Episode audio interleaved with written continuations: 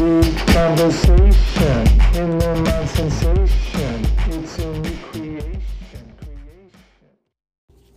you doing? It's Phil Wool, and you're in the Me Conversations. Glad to be here again. Glad that you're here with me. In this episode, I'm going to talk about fear. As paralyzing as it is, as scary as it is, as uh, unstable as it makes you feel, fear is a real thing. Why do we have fear? First thing that comes to my mind is fear of the unknown. It's pretty much what it's about, right? Fear of the unknown. Or in some cases, fear of the known, where you know what the outcome's going to be before it even happens because it's predictable, because it's happened that way before, because it's, there's no other outcome that could happen. So that makes you scared, it makes you fearful. It's Just to think about what's going to happen. So, in that situation, it's really incumbent upon you to change that arc. Because if you're constantly living in fear, no. It's paralyzing, it's debilitating, it's, um, it's draining your life force, which is something you don't need. You need to do things that are supportive to your life force, to something that recharges your life force and keeps you going and produces endorphins. Fear does not produce endorphins. Fear makes you exhausted. It does. A lot of times, this is the difference. You talk about fear, you talk about anticipation. You talk about thinking about things before they materialize. And we all do that. It's almost impossible not to do that, right? You got something coming up, you got something you start thinking about. There are a wealth of emotions that could happen from that. Sometimes there's no emotion. Sometimes it's just another another event where it's like, okay, it's another event, no big deal. Fear usually sets in when you don't feel on solid ground.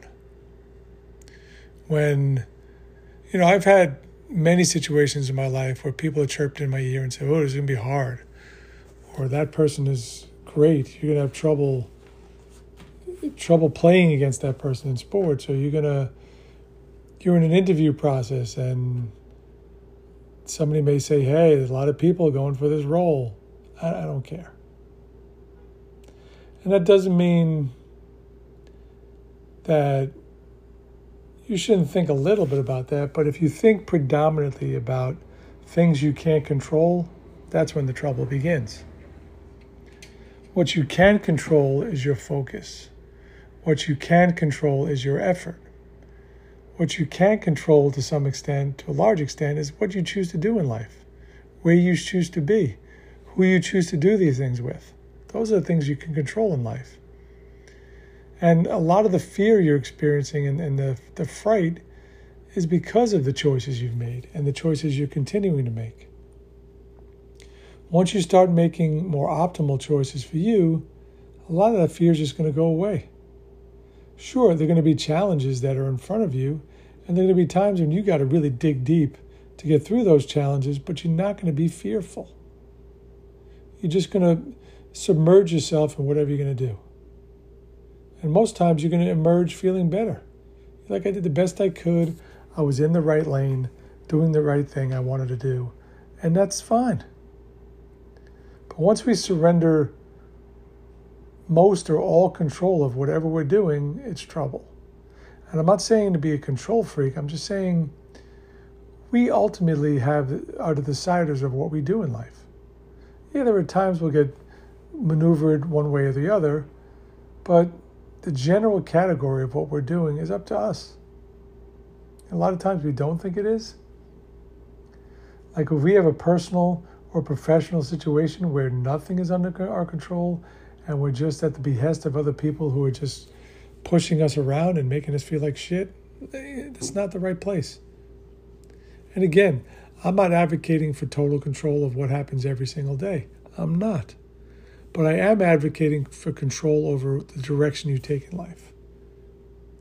What you do, who you do that with, how you're doing it, the focus and effort you bring to it.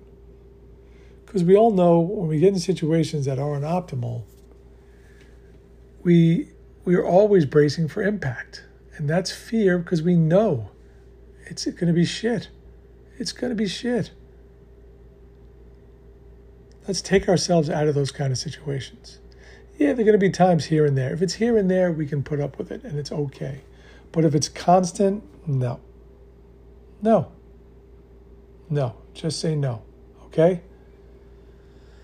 Once we become a slave to fear, once we our, our life is just one fearful thing after the other, we can't help but feel anxious.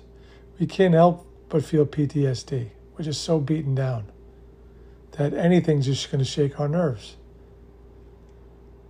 And as we put ourselves in, in more optimal situations for us, more positive, more reinforcing situations for us, those those a lot of those feelings are just going to fade away. Will they come up from time to time? Sure.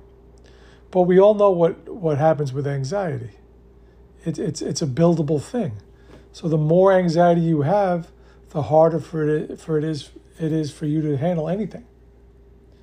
And as you get space from that, and as you're dealing with more positive situations, you something comes up, you're going to be able to handle it better. It won't, even if it's a small thing, a big thing, it won't be. You'll handle it in stride. You'll be able to focus. You won't have to, like, submerge into this this like ball of tension and this this this cauldron of fear and anxiety. Just think about it. Next time you're feeling a lot of fear and it's continual, try to reassess what you're doing and if you're in the right lane. That's all I'm asking. That's all I've asked of myself. You know, a lot of times I'll hang on as long as I can hang on until I can't see another way to do it. I can't see another way to turn to make it better. And then I'm done. I'm going to move on. But until then, I'm, I'm maneuvering, I'm trying to come up with a way to make it work. And if I can't, in the end, then it's just going to wind up hurting me. I don't need that. Life is way too short. It sounds like a cliche, and it is a cliche, but until you've lost people and until you've been in situations of, of extreme um, hurt and stress, you start realizing like life is way too short for me to deal with this bullshit. And, and, and again, there are things that come up here and there, but if it's, if it's all the time, there's got to be some quality to life. There's got to be some positivity to life. There's got to be some, some, some, something that that um, advocates or initiates a drive in you that is positive. That that that clicks on the endorphins. That it's a positive impact on you. Not where it's dominating your thoughts all the time, where you can't sleep, where it's just something's bugging you to that end. It's got to be changed. So a whole alignment with the gut, the heart, and the head, your gut is going to be on fire and just be like, I gotta, this is bad. This is really bad. I know we, a lot of us try to endure as long as we can, but there comes a point where fear is real and fear must be mitigated. If not fully, at least mostly. You got to do it. All right? Hope you're having a great day, night, whatever you're experiencing. This is Phil Wool, and you've been in the Me Conversations. And as usual, I look talking. I look to, forward to talking to you again real soon. Okay, take care.